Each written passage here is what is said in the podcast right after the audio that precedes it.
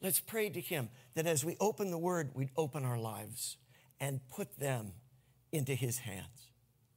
Lord, that's our prayer to you today. Once again, we pray with gratitude for the ways in which you have held us in the storm, with repentance for the ways in which we've turned away from you time and again, with a request that you would open our hearts and minds by the power of your Holy Spirit. That is, your word is proclaimed and the scriptures are read. We would hear and receive with faith what you speak to us today. Amen. Turn to the person next to you and say, This is going to be good. Okay, good. I heard you say it. Now I believe it.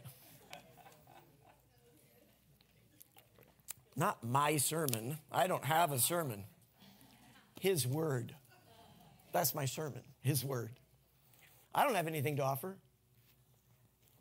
He's the one that's making the offer. The only thing I have to offer is the same thing you have to offer myself.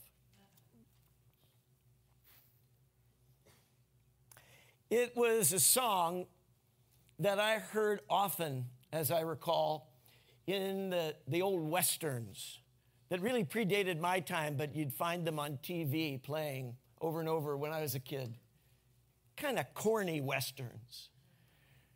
The guy in the jail cell with the tin cup, and he's rattling it against the bars. Nobody knows the trouble I see. Nobody knows the sorrow. I mean, it's almost comical to hear it, right? It's kind of corny and funny. And there's old, I don't know, Sheriff Coffee. Remember Sheriff Coffee? I don't know, did they play Bonanza in the Philippines? Bonanza was big here in its day. Sheriff Coffee, Carson City. Have a guy in the jail there. Nobody knows. Now, Sheriff Coffee was a good guy. But I remember many an episode where there'd be somebody in the, in the jail there, and it was a crime they didn't commit. Some dastardly person had framed them. And Sheriff Coffee kind of had the idea of it, but he'd say to Ben Cartwright or something, Well, Ben, I got to follow the law. And so Ben and the boys would, you know, find a way to set justice right. Or sometimes the person in the jail cell, they had done what they were there imprisoned for, but they were a good guy who had done the wrong thing for the right cause, but in the wrong way, and Ben and the boys were going to set that right too. And then every now and then there was just some really black Bart that was in there who had done every bad thing and deserved to be in there. But the ones who would be singing that song, you know, it was kind of a woe is me moment. And so the song itself is sort of comical in my mind. But recently I heard it sung again, and you know, it's a, it's a slave spiritual. Nobody knows the trouble I've seen. Nobody knows but Jesus. I heard it sung sincerely and earnestly. In fact, it was sung in a duet with Swing Low, Sweet Chariot, another slave spiritual. It was beautiful. Nobody knows the trouble you've seen like Jesus. He knows you, He knows what you've gone through. Sometimes the storm that we are in is a storm of our own making. And all of us have that kind of experience. Sometimes we were trying to do the right thing, but we went about it the wrong way.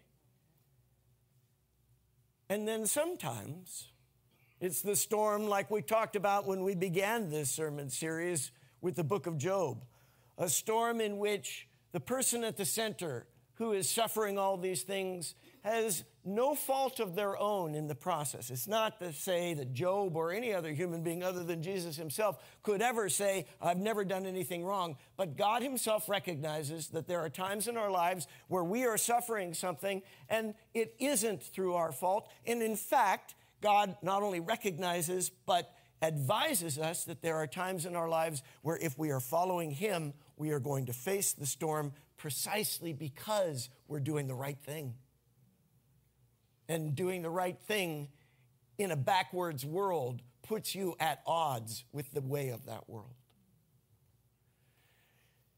As we look at the Apostle Paul today in prison, we look at a person who is suffering not because he's doing the wrong thing, but because he's doing the right one.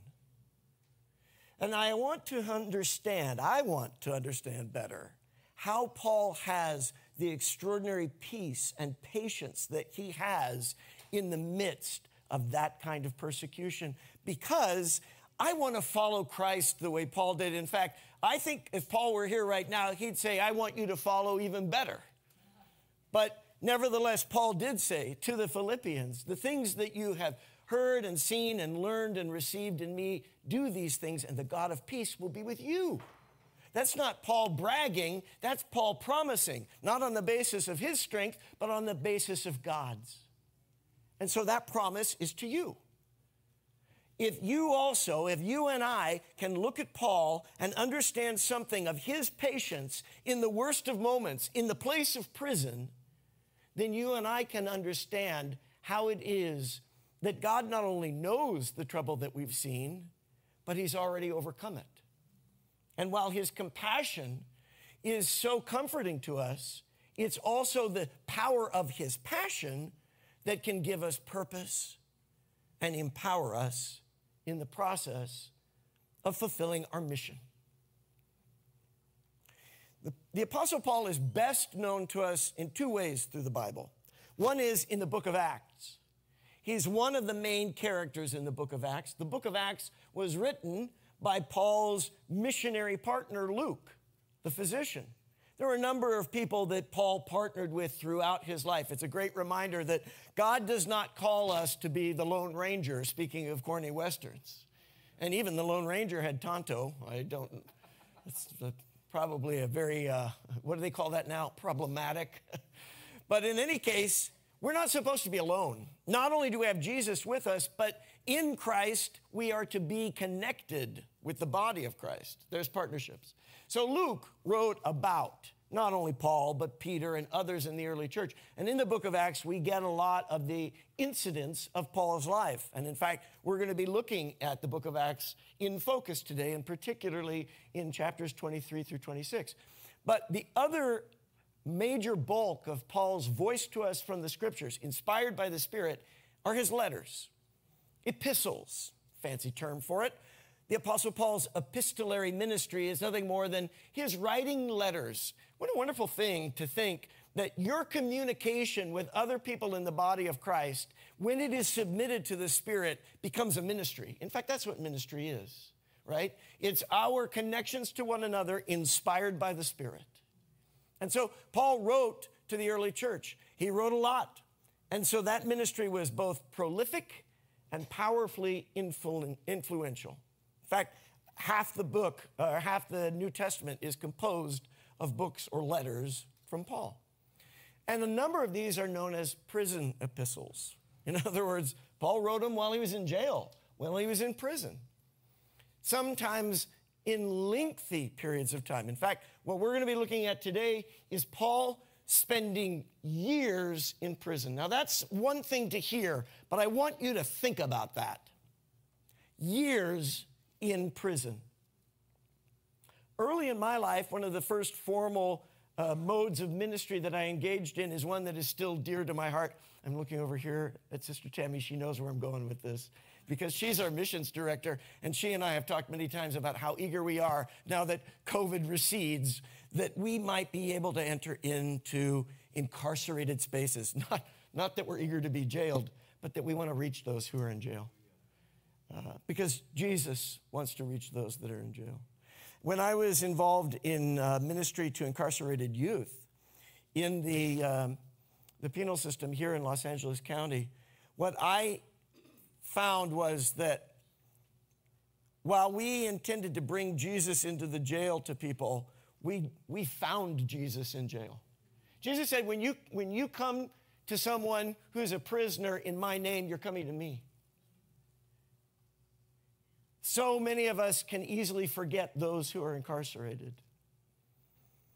But we shouldn't because God never does.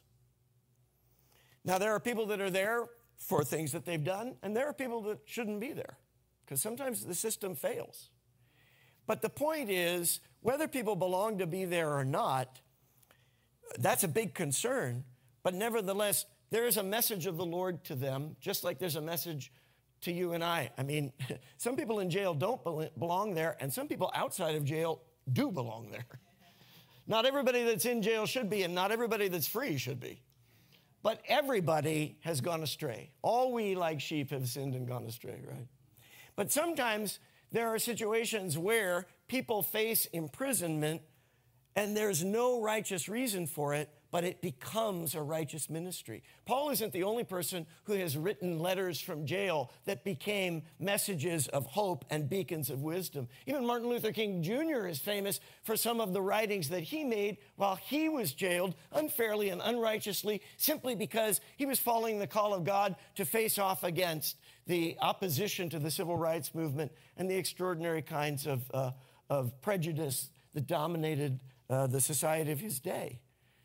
Sometimes standing up for the truth puts you in trouble, but God is there with you.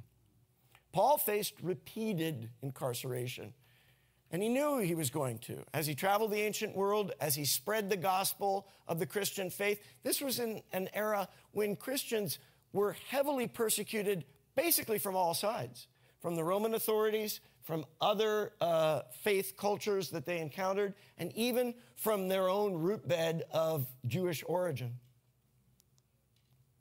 The book of Acts, in the section that we're looking at, 23 to 26 particularly, describes a period when Paul spends over two years imprisoned in a place called the Praetorium. Now, it's followed by further imprisonment even beyond that. So we're just looking at a segment of Paul's imprisoned time. The praetorium is the governor's complex. It comes from a Latin term that initially referred actually to a general's compound uh, on a military campaign, but it came to refer to the leader's compound. And so, where a governor of Rome would be uh, ruling over an outpost, um, uh, an occupied territory, such as Palestinia of that time, that governor would have not only a governor's mansion, if you will, but there would be a guard that was there to protect the governor and that complex and the rule of law, as Rome saw it at least. And there would need to be a place of jail, you know, an, an imprisoned space so that anybody that was causing conflict or breaking the law could be held there and tried by that governor. Paul is imprisoned in that praetorium, even though he has not committed any crime, even according to the Roman law, and we're going to see that in the text. Now, Paul could be sitting there going, Nobody knows the trouble I see. Oh, I'm serving Jesus. Look at me suffering for the Lord. But he didn't have any of that kind of attitude. In fact, he comes off as enthusiastic, joyous, and utterly at peace. Make no mistake, jail is not a pleasant place. But jail in the first century AD in Roman outposts was a nightmare, a real risk to life and limb, a place of pestilence and stink. There were not considerations for human rights and human right violations that we would have even in our contemporary era. You would be having to look over your shoulder at all times. There was graft among the jailers. And nobody particularly cared what happened to prisoners. And Paul was an outstanding person. In his life growing up, I would imagine that Paul would never have expected that he would land in a situation like that. He was highly educated. Remember, he was very devout in his Jewish origins, even self righteous until the Lord pushed him down in order to raise him up. And Paul became a man of humility. But he probably never would have expected in his early days that one of the most common experiences of his life would be being arrested, being beaten by authorities, standing trial. And yet, in the midst of this, Paul has this extraordinary perspective, not just patience, but purpose. Will you say that? Patience and purpose. Say it. Patience and purpose, the two go hand in hand. When you know what you're doing and why you're going through it, you can be patient in the process because you see the goal. When you don't know what the goal is, you become agitated and distressed. But also, without patience, you may lose sight of purpose. So they feed into each other because they come from the Lord. Rather than despairing, Paul sees a purpose, an opportunity to demonstrate patient faith and to witness for the Lord. Remember the last few messages in this series? That's what we've been talking about. Jesus said, I will give you the power by the Spirit to be my witnesses, my martyria in Greek, my martyrs, which simply means my witnesses. Not the people who go, woe is me, but the people who say, great is God. And when you're saying that in jail, when you're saying that when you are a victim, but your idea of yourself is not a victim, but a victor, more than conquerors in Christ, people begin to notice. It makes a difference. It's a powerful message. Not everybody is going to believe it. We'll see that too. But nobody can deny the power of it the power of patience and purpose and faith. In this section, we're going to be looking at a broad section, but not a lot of text. Somebody's breathing a sigh of relief there. I want to see some of the stages that Paul goes through in this process and help you and I to apply them to a place of practical application in our life. He's unfairly arrested in Acts 23 under a Roman arrest. He's unreasonably imprisoned. There, there's no justification for what they are doing. He comes to trial before the governor at that time, Felix. He doesn't find justice there. And the governor that succeeds Felix, Festus, also does not recognize who Paul really is or the God that Paul is really serving, even though he should. And finally, Paul has this opportunity to stand in exactly the position that Jesus describes in the Gospels to stand before rulers and authorities and not to defend himself, but to present Christ. He's unashamed of the gospel. Just like Paul had written to the Romans, Paul demonstrates to these Roman rulers I am not ashamed of the gospel of Jesus Christ because it is the power of God unto salvation to the Jew first and also to the Gentile. In other words, to everybody. So, how does he end up in this situation? Around the mid to late 50s AD. So, this is you know, somewhere around 20 years after the death and resurrection of Jesus Christ. Paul has now made three major missionary journeys. You can read about them in the book of Acts. He mentions them at various places in his letters. This is the end of his third, where he's been through this uh, eastern area of the Mediterranean, basically from the central Mediterranean uh, and the Aegean back to the Holy Land, to Palestine of his day. He is eager to bring this journey to its conclusion at a certain timeline. And do you know what? That timeline is Pentecost. That festival is still occurring annually, even as we honor and recognize it annually. And Paul wants to get back. Part of it has to do with the time of year, late spring, early summer, like where we are right now. You can kind of feel it in the air. It's a little warm in here. That's just the spirit moving. Also, because he's eager to bring this offering that he's been collecting. Do you remember last year? I'm going to ask you to go back in your mind now for those of you that are part of PCF. Or if you've read the book of Romans, you might realize this anyway. How we talked about how Paul was writing to the Romans and describing how he was collecting offerings from the Ephesians, from everywhere that he went, collecting monies from these primarily Gentile believers to bring back to the mother church in Jerusalem, composed primarily of Jewish believers, many of whom were indigent or very poor. And he wanted to show this cross cultural, multi love inspired by God and evidence, not just with words, but with money.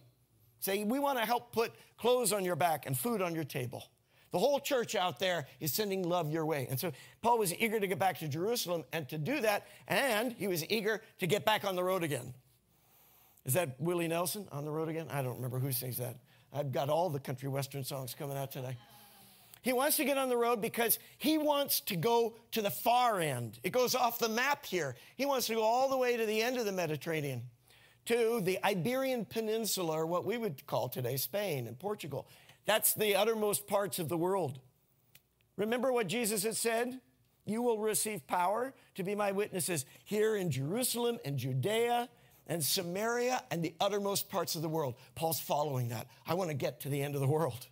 I want to get to the places that haven't heard yet and let them know. And he hasn't even visited Rome yet. He wrote to them and said, I'm going to come to you after I drop off your gift in Jerusalem, then I'm going to come your way because I'm going to pass you. Rome's about central Mediterranean. I'm going to come to Rome. I'm going to greet you, preach to you, and then you're going to help fund me all the way to Spain. He's a good missionary. He knows how to fundraise. I'm going to need your support in order to get there.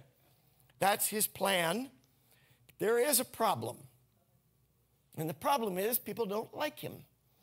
People still don't like Paul. It's funny to me, even in Christian scholarly circles, there are few people as controversial as Paul.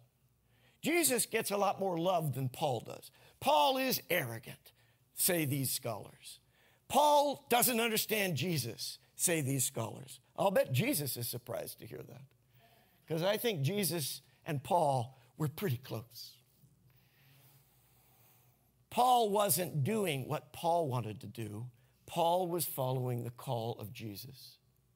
And in doing that, he had become persona non grata, an unwelcome person in almost every other group that was empowered in any way in his society. The religious uh, elite of his own ethnic clan, the Jewish people, were generally opposed to him because he would go to the synagogue first everywhere he went throughout the Roman Empire, and there would usually be a few followers, but a lot of opposition from his own people and especially from the Jewish religious authorities in Jerusalem, the, the conceptual capital of, the, of that era for them.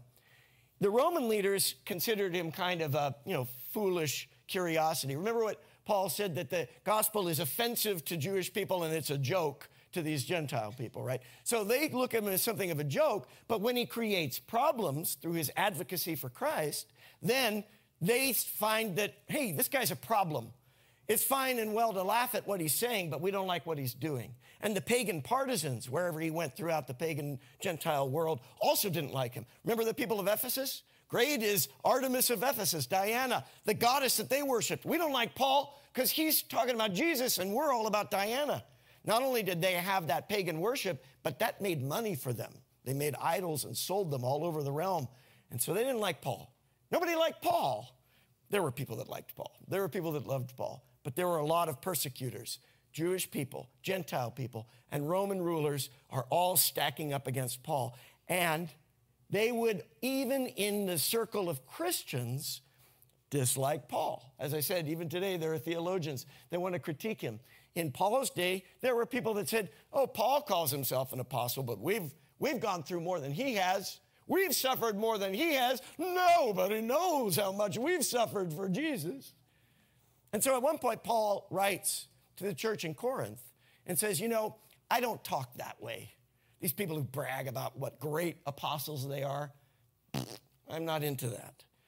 But you seem to be really impressed with that. So if you're going to force me into that mode, then I will go ahead and brag. I'm an idiot to do it. It's crazy foolishness, but if that's what you want, fine. They say they've suffered.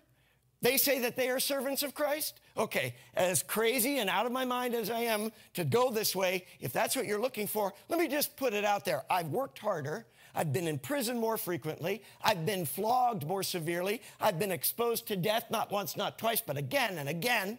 Five times I received 39 lashes from Jewish authorities. Three times I was beaten with rods. Beaten with rods. Imagine somebody with a bat beating you. Now imagine having that happen three different times in your life. And they're not beating you to punish you, they're beating you to kill you. I was pelted with stones, not pebbles, rocks, two handed. Three times, three times I was shipwrecked. I spent a night and a day in the open sea. Try that. Try a day and a half in the open sea. Better yet, don't, because in all likelihood, you won't live. I remember, you remember the story I shared when we were, Hazel and I were in the Philippines? We were out there in that little boat trying to get back to, to uh, Iloilo, and the, and the engine, the motor ran out. Boy, and that's not even as open of a sea as Paul was probably in. It was open enough for me, wide open. I began to envision the sharks circling. They're there. You know they are. A day and a half in the open sea. If you do survive, you'll never forget it. I've been constantly on the move. Why? Because people are constantly trying to kill me. I've been in danger from rivers, in danger from bandits, in danger from my fellow Jews, in danger from Gentiles, in danger in the city, in danger in the country. It almost becomes a country western song. I've suffered for y'all everywhere I go. Danger from false believers, wolves in sheep's clothing. Paul knew the reality of that. I've labored and toiled and have often gone without sleep. He's not saying, I've had those nights where I didn't get enough sleep last night. He's saying, I've gone days without sleeping. That can kill you. In fact, it will if you go long enough without sleep. There were times when he was in jail where you couldn't sleep or they wouldn't let you. I've known hunger and thirst and have often gone without food. I've been cold and naked. Besides everything else, here's what he puts. This, this this comforts my heart and humbles me and challenges me. He's speaking here as a pastor.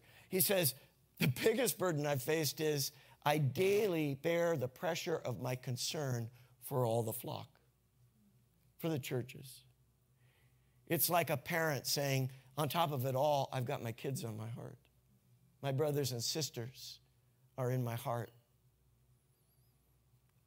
And so Paul says, You know, if, if you're going to force me to boast, I'm going to boast about the things that show my weakness. Because he goes on to say, those are the things that show me God's greatness. He says to me, My grace is sufficient for you because my power, says the Lord, is made perfect in your weakness. So I'm going to boast all the more gladly, not about my bona fides, my good faith credentials as a great apostle, but about my weaknesses so that Christ's power may rest on me. That is the power of purpose. That is the power of patience. That is the power of witness. That's why, for Christ's sake, Paul says, I delight in weaknesses, in insults, in hardships, in persecutions, in difficulties. He's not being glib. He's saying the same thing that James says I count it all joy. Because when I'm weak, he is strong in me. And then I can show people who he is. His whole life is about, I want people to see Christ in me, the hope of glory. I want you, says Paul to know and to see and to show that truth as well. So, what Paul knows is even though he is driving to Jerusalem, I don't mean in a car, but I mean he's got a single minded focus, much like Jesus did. The scripture says Jesus set his face to Jerusalem. And what did Jesus know? In Jerusalem, I die. And what did Paul know? He didn't know, but what he knew was in Jerusalem, I face challenge and the risk of death a volatile situation, potentially, probably hostile to him and his cause. And Paul's not a fool. He had a savvy understanding of his times and the people in them. He operated in an anointed awareness. The Holy Spirit was showing Paul things all the time, just like he will to you, because Paul was listening, Paul responded. But there were also prophetic warnings through the body of Christ about the dangers that Paul faced ahead. Luke writes about this. Luke is with Paul when this is happening. This is a first person account. This is not just a story, it's history. It happened. Paul, uh, excuse me, Luke says, we reached Caesarea. This is Caesarea Maritima, by the way. You can go to it. Some of you have been there. In fact, the Roman ruins are still there. I've stood in that, uh, in that amphitheater that Rome built. You can see portions of the Roman aqueduct still there. Caesarea Maritima, Caesarea by the sea in Israel. They go there from there, they're going to travel south to Jerusalem. They say go up to Jerusalem because it's going to be rising up into the hills.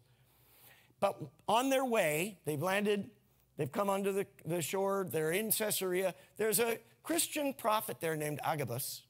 He, one evening or one gathering, comes and takes Paul's belt and wraps it around and binds him and says, The Holy Spirit says, in this way, the Jewish leaders in Jerusalem will bind the owner of this belt and hand him over to the Gentiles. By the way, what's happening here? This is a gift of the Holy Spirit.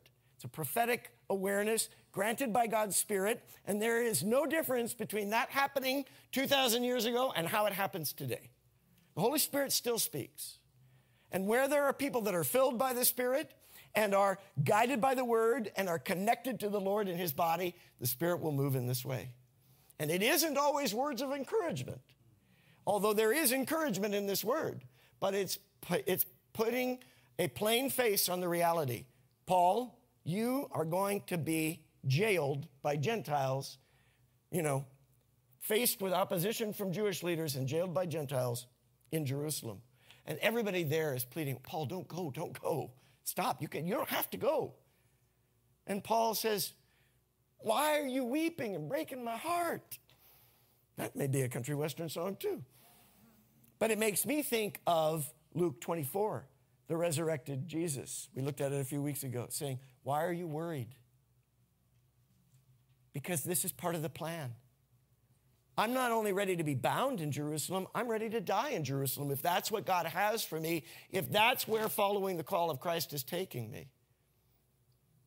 So when we, did, we could not dissuade him, we gave up and said, The Lord's will be done. Sounds like resignation, right? Well, God help you. I don't know, Paul. God help you. But you know what Paul knows? God will help him. Even if he dies, yet he will live. Sometimes when you are following the call of the Lord to you, there may be people around you who just say, Well, God help you. And your assurance can be if you've heard the call correctly and you're following it, He will. Here's another assurance. Even if you haven't always followed Him, the promise of Jesus to you and I today is if you'll follow me, I'll help you. I'll help you follow me. Just be willing. Paul wants the Lord's will to be done. So, despite the warning of Agabus, Paul continues on to Jerusalem. He is arrested unfairly and then unreasonably imprisoned. First, there are these Jewish leaders who, who uh, caused the crowd to, to rise up against Paul as an angry mob until finally a Roman commander intercedes, arrests him just to stop the problem. Even though there's not really any purpose for Paul to be arrested, Paul didn't cause it.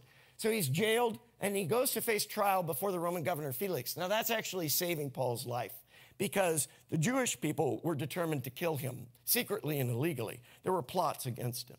So, even though it seems bad, it's good. At least it's keeping Paul alive.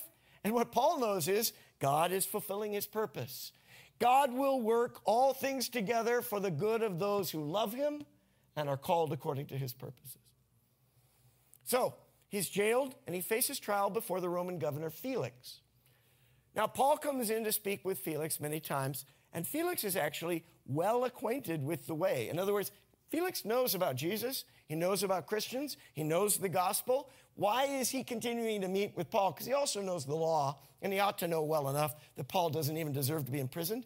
He wants money, he wants a bribe. He's like, you know, who can set you free? You're friend here for a price. He doesn't say it, he's waiting for Paul to cue into it. Well, keep waiting. Because that's not Paul's purpose. Paul isn't trying to get free. What, what Felix doesn't know is Paul wants Felix to be free. Felix doesn't know he's imprisoned. Paul doesn't care that he is because Paul's already free in Christ. So Paul is fulfilling a purpose, and Felix is losing an opportunity. Felix comes with his wife Drusilla. Surprise, she's Jewish. No wonder Felix is aware of the scriptures and of the truth. You can be very close to this word and not have the truth in you. You can be very close to the message of the Lord and miss an opportunity. Don't let that happen to you. Felix sends for Paul and then what does Paul start to talk about? Righteousness, self control, and the judgment to come. Hey, that's part of the gospel. You know why that doesn't get preached in churches more? Because people don't like those messages. I want the message about how God will never let me go through it all.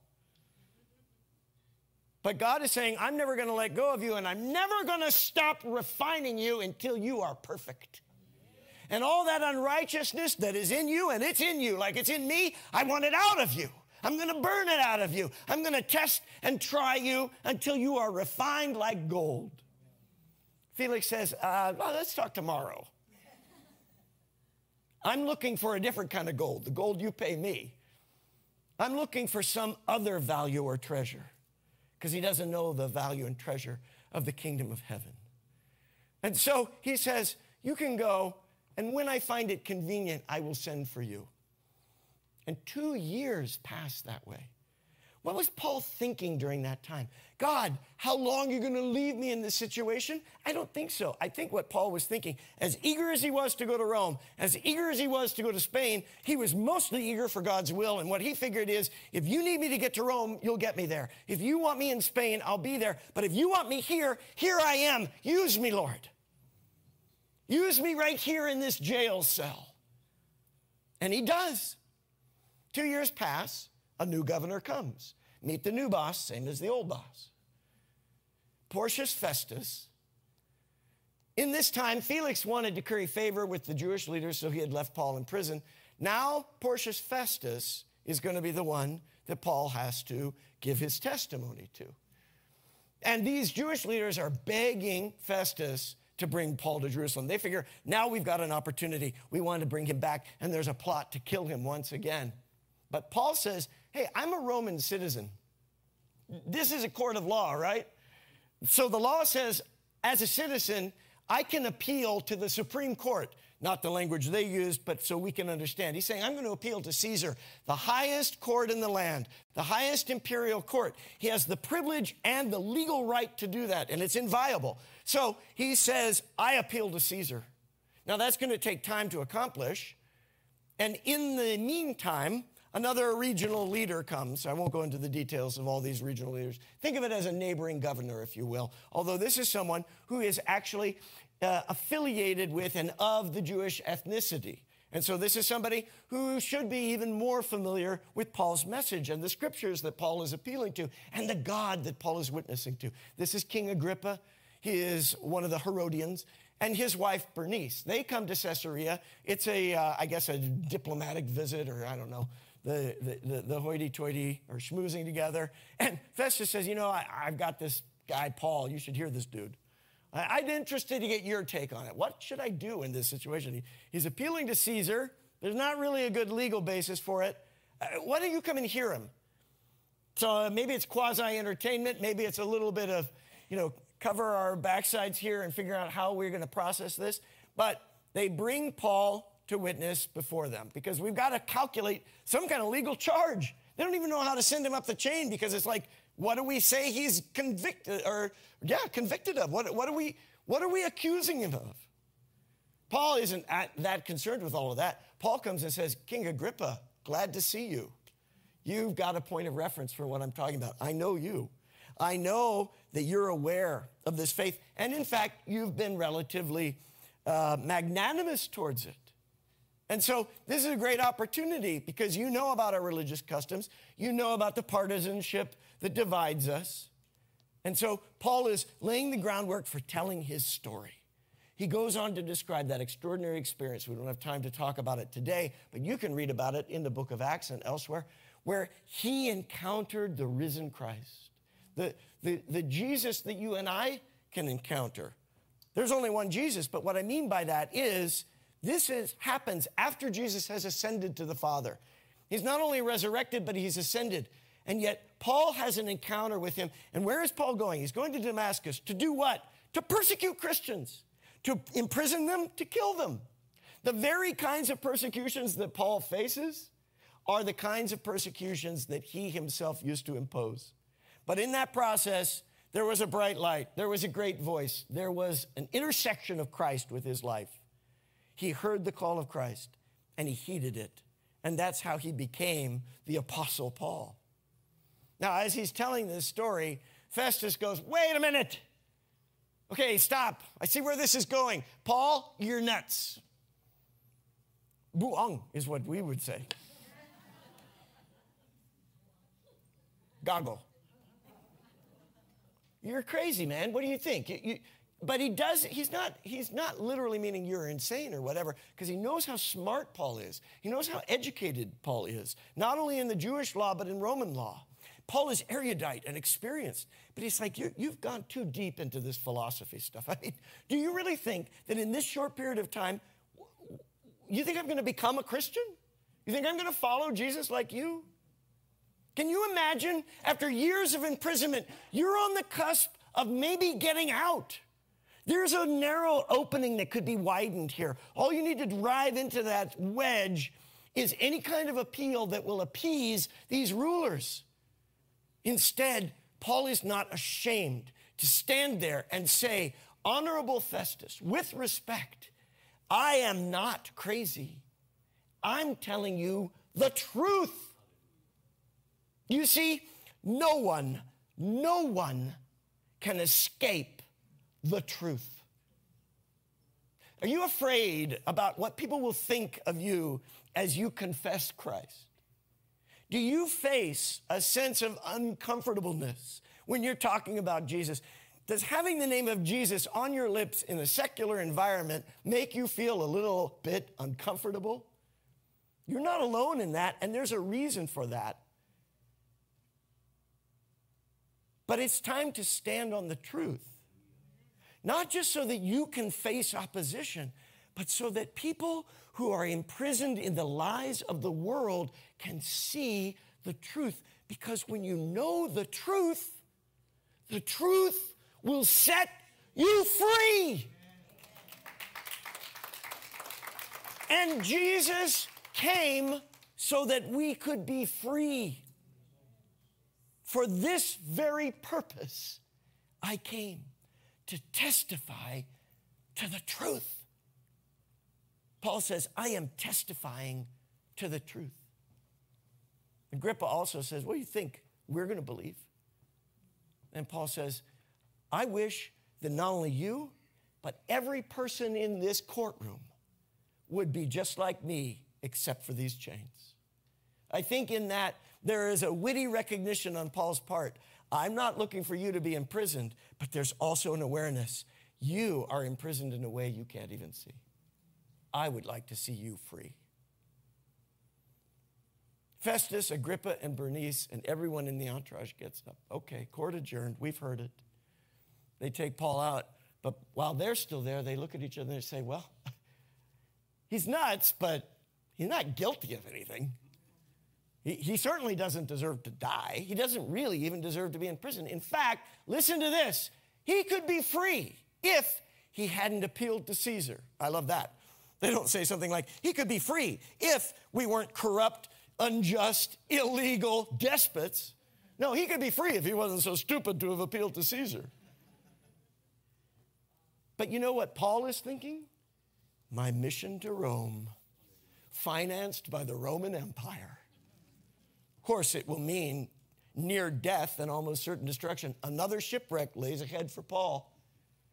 But Paul doesn't die in that shipwreck. In fact, Paul sees it coming in advance by his prophetic anointing and warns them about it. And even when they don't believe him, he says, You better stay with me. I saw my God, and he told me, We're going to shipwreck, but we won't die as long as you all stay with me because I'm with him.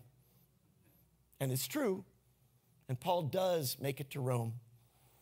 And it's probably while he is imprisoned in Rome that he writes to the church in Philippi and says, I want you to know, hear this now brothers and sisters, I want you to know what has happened to me has actually served to advance the gospel. It has become clear throughout the whole palace guard. Literally, in the text there, he uses the Latin term. Throughout the entire praetorium. This time, it's the complex where he is, probably in Rome, although this may be in Caesarea. We don't know exactly where. It's one of those times when he's in jail and he's saying, I'm in chains for Christ.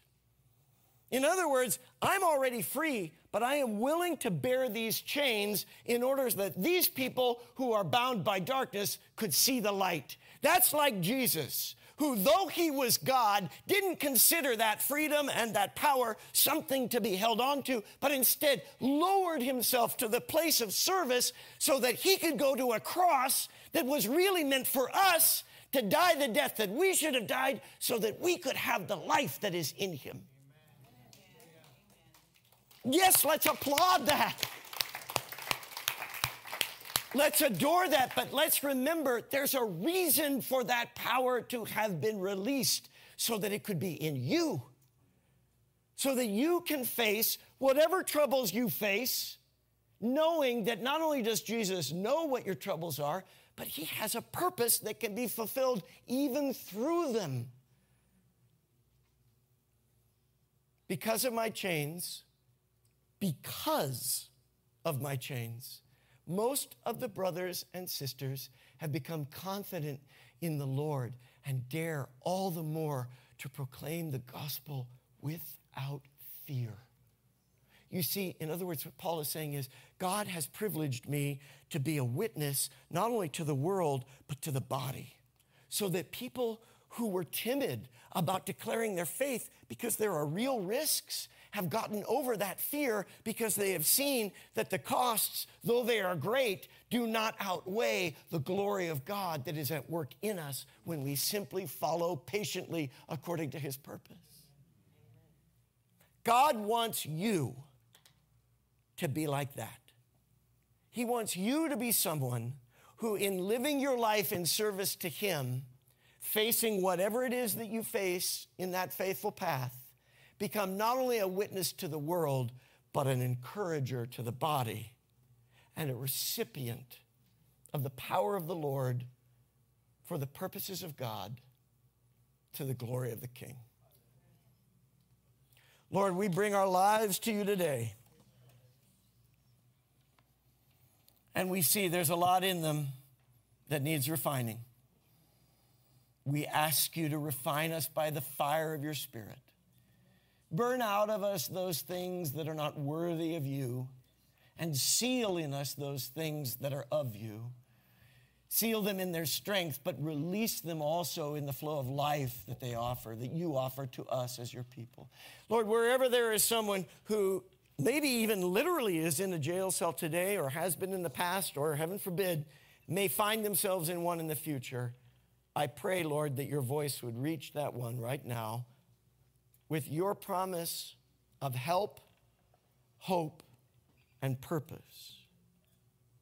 I pray for anyone who is suffering persecution maybe even within those who claim the name of jesus but who are standing as an opposition to the things of the Lord in that person's life, I pray that you would give them patience to persevere, courage to witness, but graciousness as well, to go forward in that attitude of Paul, in the attitude of Christ,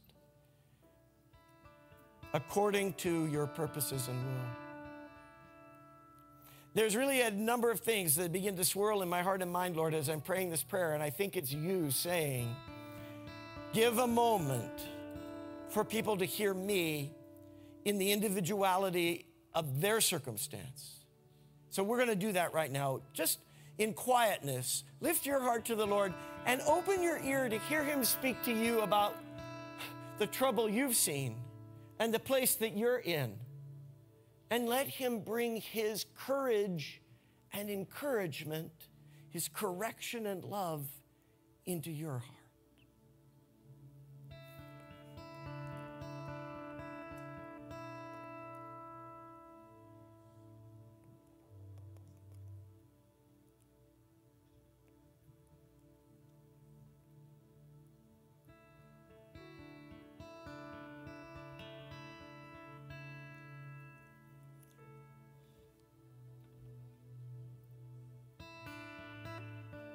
Jesus says, In this world, you will face many troubles, but take heart. I have overcome the world. Take his heart and let him take yours. Let his love fill you. Someone out there is really burdened by a weight of guilt. You feel so much shame you feel that you can't even turn your face up to God because you are so embarrassed and ashamed to put your face in the glow of the light of His. And the, like the Father that He is, He reaches down to you right now with His holy spiritual hands and just graciously lifting your chin up to Him. He smiles on you and says, My beloved, I forgive you. I love you. I do not want to condemn you. I am here to help you and set you free. But you have got to trust me and give yourself to me. Now just do that. That's court speaking to you. As a brother saying to you, do it. Just trust him. Just give yourself to him totally and let him embrace you because he loves you with an everlasting love and he's holding you right now with a grip so good that he will never let you go. Through it all, he will hold on to you. So now you hold on to him and declare his name, and the God of peace will be with you. Amen.